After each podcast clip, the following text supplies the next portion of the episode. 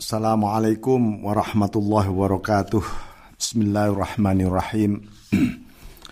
Alhamdulillah hamdan nasulu bihi la kashfil hijab wa nu'addu bihi minal ahbab wa nashhadu an la ilaha illallah wahdahu la syarika lah wa anna sayyidina Muhammadan abduhu wa rasuluh wa safiyuhu wa khaliluh Wa nabiyyika wa rasulika nabil ummi wa ala alihi wa sahbihi wa sallim. Tasliman biqadri azamati dhatika fi kulli waqtin wa hin. Amma ba'd. Bismillahirrahmanirrahim. Ini hadis yang sangat populer. Ya tetapi bagaimana perspektif ma'rifah memaknai hadis ini? Ya. Bismillahirrahmanirrahim An Umar bin Khattab radhiyallahu anhu qala qala Nabi sallallahu alaihi wasallam riwayat dari Sayyidina Umar bin Khattab. Rasulullah sallallahu alaihi wasallam bersabda al amalu bin niyah. Ada lagi uh, riwayat lain innamal a'malu bin niyat. Ya. Wa innamal likulli imri'in kalau di riwayatnya uh, Umar bin Khattab itu uh, yang uh, apa ya yang di teksnya saja sedikit berbeda ya. Wa inna mali imri'in manawa faman kanat hijratuhu ila Allah wa rasulih fa hijratuhu ila Allah wa rasulih. Wa man kanat hijratuhu ila dunya yusibuha au ila imra'atin yankihuha fa hijratuhu ila ma hajaro ilaih uh, jalur riwayat yang lain juga dari Sayyidina Umar juga. uh, namun kalimatnya bukan uh, dengan menggunakan sami'tu. Rasulullah SAW yakul innamal a'malu bin niyat wa innamal likulli imri'in manawa. Faman kanat hijratu ila Allah wa rasulih fa hijratuhu ila Allah wa rasulih. Wa man kanat hijratu ila dunya yusibuha aw imra'atin yankihuha fa hijratuhu ila ma hajaro ilaih sesungguhnya amal itu sangat bergantung pada niat. Ya, ini uh, ini hadis baik secara syariah maupun hakikoh luar biasa. Dan setiap seseorang itu tergantung apa yang diniatkan, nilai kualitinya. Famengkanat hijratuhu ilallah wa rasulih, siapa yang hijrahnya kepada Allah dan Rasul, ini hubungannya hijrah itu ya dengan niat. Ya, menuju kepada Allah dan mengikuti jejak Rasul apa? Untuk status. Ya. Fahijratu ilallah wa rasulih. Maka hijrahnya kepada Allah dan Rasul. Hijrah di sini nih. Hubungannya sama niat soalnya. Ya. Maka hijrah itu bukan sesuatu sesuatu yang simbolik, formalis, bukan. Di sini tempatnya. Ya. Famangkanat hijratu ila dunya yusibuha. Tapi kalau niat hijrahnya itu untuk kepentingan duniawi, dapat dia, dapat. Diajangi oleh Allah. Kamu cari dunia aja ya. Diberi awim ro'atin yang kihuhahu dia hijrah uh, nawaitunya hidupnya untuk menikah untuk cari perempuan dapat juga. Maka sampai dunia perempuan pun diajangi. Ya fahijratu ila ma hajaro ila hijrah tergantung ke mana hatinya. Ya jadi ay bunayya ahlal hijab yata'ajabuna min kalami ulil albab wa rubbama yantahi ta'ajjub bihim ila tarfin minal inkar di qawli ta'ala afam uh, afa min hadzal hadits ta'jabun ay tungkirun kafilihim jadi uh, qulubul arifin ila hadrati Qudsi Rabbil Alamin. Hijrahnya, hatinya orang-orang arif, orang-orang yang ma'rifah. Itu ya kepada Hadratul Quds. Kepada hadirat suci Rabbil Alamin. bukan kepada yang lain. Makanya kalau kepada yang lain disebut oleh Syekh Ahmad Ar-Rifai, ay ahlal hijab. Hei orang-orang yang sedang tertutup dari Allah. Itu. Yata'ajabun min kalami ulil albab. Jadi mereka sangat heran dengan ucapan-ucapan ulul albab, orang-orang yang hati paling dalamnya hidup bersama Allah itu heran orang-orang terhijab itu. Justru mereka uh, apa merasa kagum dengan ahli dunia, dengan orang-orang sukses duniawi. Oh kagum, ucapannya menarik ini, asik ini. Warubama yantahi ta'ajub bihim ila torfin milal ingkar lalu ketakjuban kepada ahli ulul albab itu malah berakhir dengan pengingkaran. Ah ini nggak realistis ini katanya begitu. Ya. Jadi ini beliau Eh, mengatakan ajaban liman yuridu billahi badala sangat mengherankan orang yang mencoba menggantikan Allah dari hatinya dari tujuan hidupnya. Qala Wahab rahimallah bainama kuntu asiru fi ardir rum idh sami'tu sotan min syahikil jabal. Ilahi ajibtu liman arafaka kaifa yata'arradu li sukhtika biridhaka ghairak. Ilahi ajibtu liman arafaka kaifa yarju ghairak fattaba' fattaba'tu saut faidan ana bisyakhin sajid. Suatu ketika Wahab ini berjalan di Roma, tiba-tiba uh, di sebuah perbukitan ada suara, suara yang sangat merintih betul. Oh Tuhan, katanya suara itu. Ilahi, oh Tuhan, Aku heran sekali pada orang yang mengenalmu, bagaimana dia justru menghampiri kemarahanmu karena memilih selain engkau. Oh Tuhan, aku heran kepada orang yang mengenalmu Bagaimana dia bisa berharap kepada selain engkau? Lalu aku cari itu suara di mana, kata uh, Wahab. Tiba-tiba ada orang tua, renta, sedang sujud di atas bukit. Dia mengatakan subhanak subhanak ajaban lil khalifah kaifa yuridu bika badala. Subhanak ajaban kaifa yastaghiluna bi khidmati ghairik. Subhanak ajaban lil khaliqah kaifa yashtaquna ila ghairik. Subhanak subhanak kaifa yataladzadzuna bi ghairik wa bi syai'in dunak. Maha suci engkau, maha suci engkau, sungguh mengherankan ada makhluk. Bagaimana dia ingin menggantimu.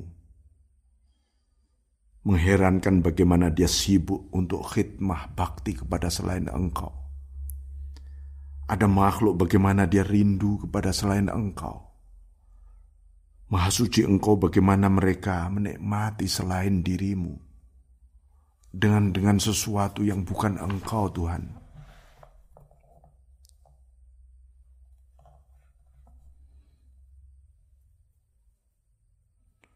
Dan aku tiba aku lewat saja mendengar suara yang sangat merintih tadi. Jadi ini kan menggambarkan bagaimana seperti yang dikatakan oleh Abu Yazid Al-Bistami. Beliau mengatakan ajibtu li ahli jannah kaifa biduni. Saya heran kepada ahli surga malah menikmati nikmat-nikmat yang bukan nikmat surgawi. Katanya pengen jadi ahli surga tapi yang dicari nikmat yang bukan nikmat surgawi. Ayo jujur saja. Am kaifa yasta'nisuna bi ghairihi atau dia bahagia pada selain Tuhan bukan pada Allah bahagianya. Bagaimana ini bisa jadi ahli surga? Ajib tu mimman yaskunu ila halin tuna waliyil ahwal. Aku heran orang yang sangat menikmati posisi rohani, posisi spiritual, makom tertentu. Tapi dia tidak bahagia dengan waliul hal. Tuhan yang memposisikan itu tadi.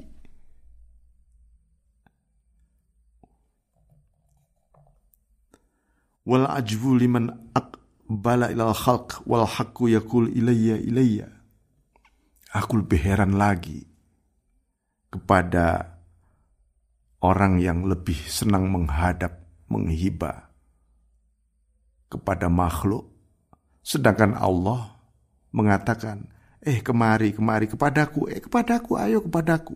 Tapi dia milih makhluk.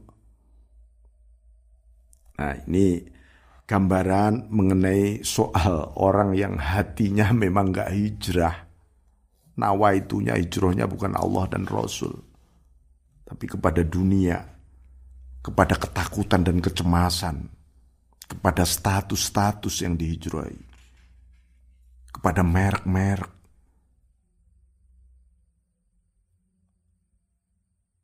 Ya. Bismillahirrahmanirrahim. Uh, ini gambaran-gambaran yang mengenai bentuk keheranan keheranan yang luar biasa. Qala Abu Abdullah bin Muqatil rahimahullah ajibtu li ibni Adam ikhtarahu Allah li nafsi ma ghinahu anhu wa yu wa wa ya'ridu anhu ma faqrihi ilaih jadi ini soal keanehan-keanehan soal paradok-paradok yang dipelihara oleh manusia. Jadi, aku heran pada manusia yang memilih Allah untuk dirinya. Yang Allah memilih. Manusia ini kan dipilih oleh Allah. Dan Allah mencukupi, tapi manusia ini malah berpaling dari Allah. Pada saat yang sama dia butuh Allah. Ini paradok-paradok. Ya. Artinya paradok ini menjadi sesuatu yang sangat paradok kalau ditinjau dari kacamata ma'rifah billah. Wajib tu liman yash uh, ghalu nafsah bisyai'in wa ya'lamu anna Allah qad furigha minhu. Jadi aku juga heran kepada orang yang sibuk pada satu hal yang itu sebenarnya sudah diselesaikan oleh Allah. Hal itu tadi. Jadi ini menggambarkan betapa manusia ini sering kali mengurusi hal-hal yang sudah diurus oleh Allah, tapi urusan dirinya diabaikan. Contoh, ijabah. Orang berdoa, tiba-tiba diam-diam dia mengurusi ijabahnya Tuhan. Nyampuri intervensi pada ijabahnya Allah. Padahal urusan dia adalah berdoalah yang penuh dengan adab, penuh hina dina, fakir, tak berdaya, lemah di hadapan Allah. Itu urusan yang harus ketika dia berdoa. Begitu juga uh, apa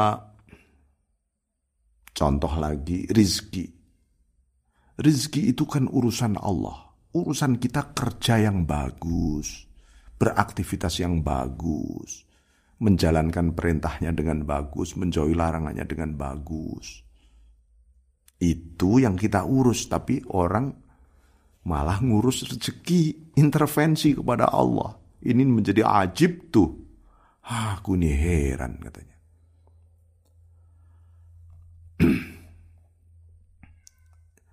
Wa mimman yakrahu ayyu'sa wa asin. Ya. Saya heran orang uh, paling benci diingkari. Tapi dia hobi mengingkari. Ya. Hobinya mengingkari. Mengingkari Allah.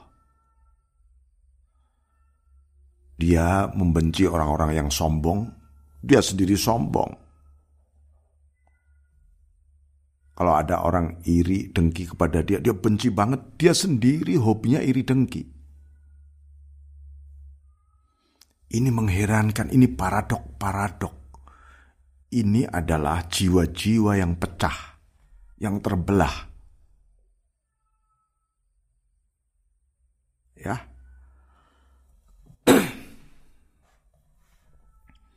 Jadi Hatim al-Asam mengatakan Hatim al-Asam kita kenal sebagai seorang sufi besar dan muridnya banyak menjadi ulama besar.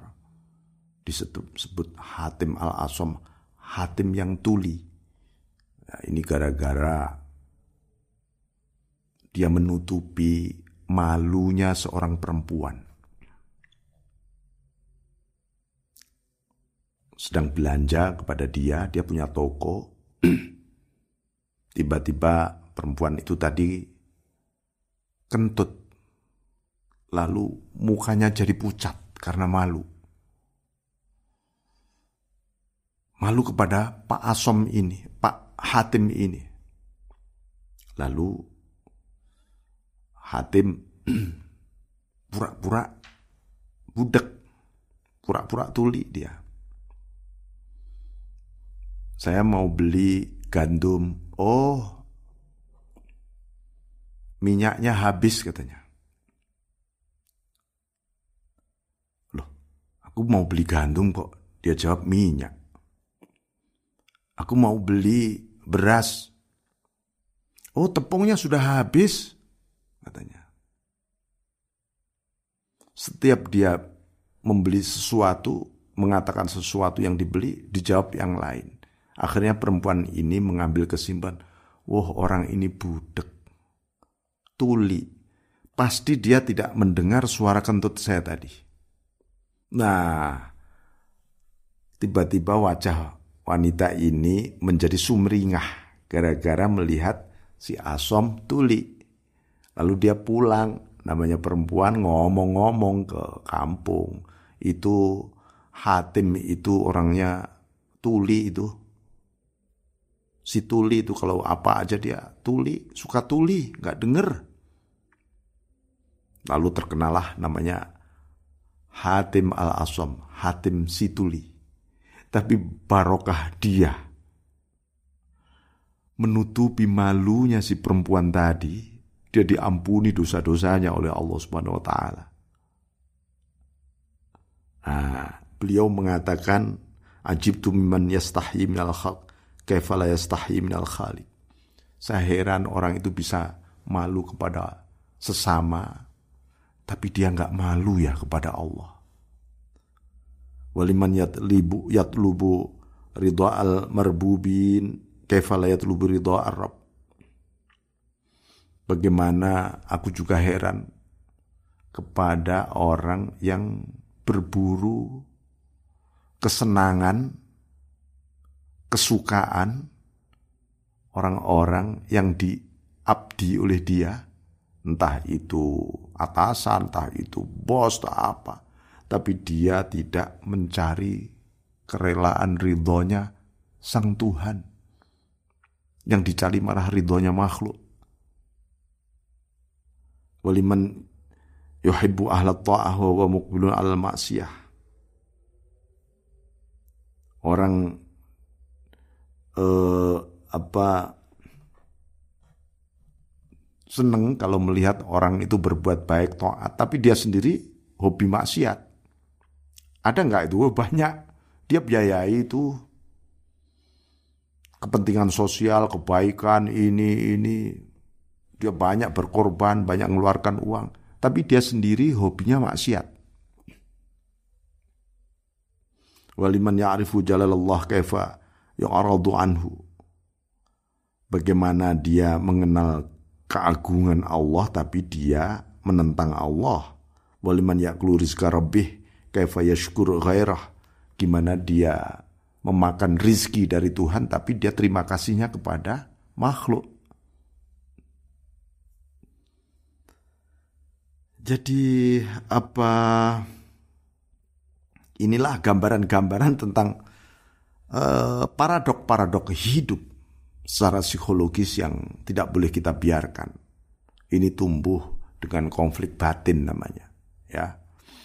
Yahya bin Mu'ad rahimallahu taala mengatakan ajib tu mimman yatadallalu lil abid wa huwa yajidu min sayyidihi ma yurid.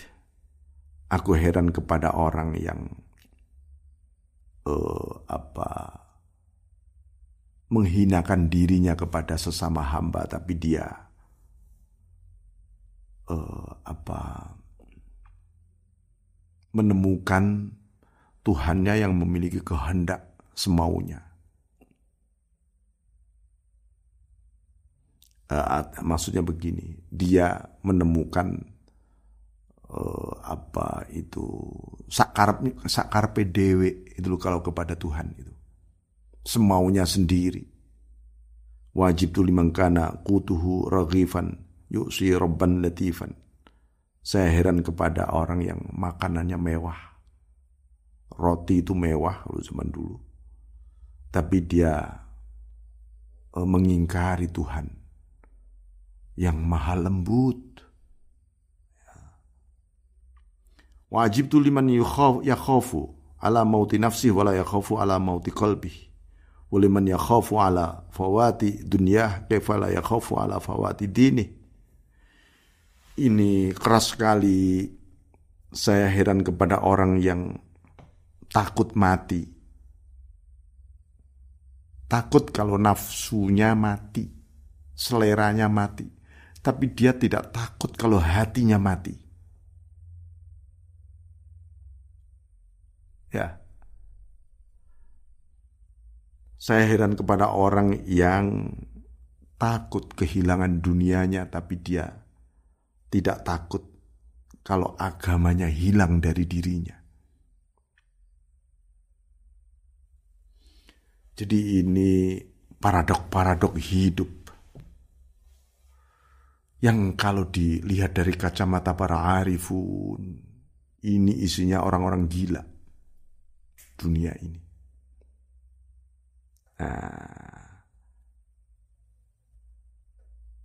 Maka beliau bermunajat ilahi zikrul jannah. Zikrul jannah mautun wa, wa zikrul nar mautun. Faya ajaban li nafsin tahya baina mauten. Amal jannah fala sobro anhuma. Anha. Aman nar fala sobro alaiha. Yahya bin Mu'ad bermunajat begini. Ya Tuhan, mengingat surga itu satu kematian mengingat neraka juga satu kematian. Sungguh mengherankan orang yang hidup di antara dua kematian.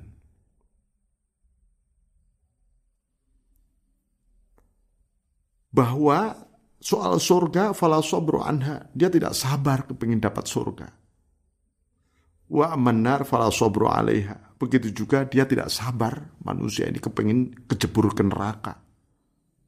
Manusia ini kan nafsunya maksudnya pengen segera instan dapat surga, tapi dia sendiri pengen instan pilih neraka.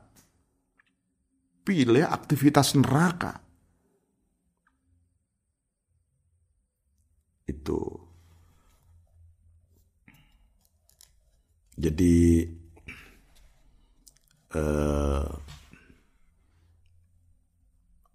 Bahkan disebutkan zikrul wisol maut, zikrul firok maut, kefa yahya qalbu baina mauten. Mengingat kesinambungan adalah satu uh, apa kematian. Mengingat perpisahan juga kematian. Bagaimana hidup hati yang ada dalam dua kematian Maka kematian sang arif itu menakjubkan, mengherankan. Kok orang arif kok sampai mengalami kematian? Karena apa? Li'anal arif baina sururil ma'rifah. Dia akan selalu bahagia dalam kemakrifatan sang arif itu. Dan dia takut berpisah. Bagaimana ada kematian disertai kebahagiaan ma'rifah. Takut mati tapi uh, apa itu ma'asururil ma'rifah dengan kebahagiaan ma'rifah. Am kaifal hayat ma'a khawfil firqah bagaimana orang bisa hidup tapi dia takut berpisah. Ini kalimat satir, ya kalimat yang sungguh menohok. Yang begitu dalam dari seorang Yahya bin Mu'ad ar-Raji. Ya ajaban kata beliau dalam syairnya. Tagharraba amri inda kulli gharib. Fasirtu ajiban indi inda kulli ajib. Aku merasa asing dengan perkaraku ketika melihat keterasingan demi keterasingan. Dan aku uh, fasirtu ajiban inda kulli ajib. Dan aku sangat takjub, heran setiap melihat sesuatu yang mengherankan. Ini adalah syairnya Syekh Ahmad Ar-Rifai yang. Semoga kita uh, meraih anugerah Allah SWT dilimpahi cahayanya, dikokohkan iman kita, diselamatkan dunia akhirat kita bersama para arifun. Wallahu muwaffiq ila Assalamualaikum warahmatullahi wabarakatuh.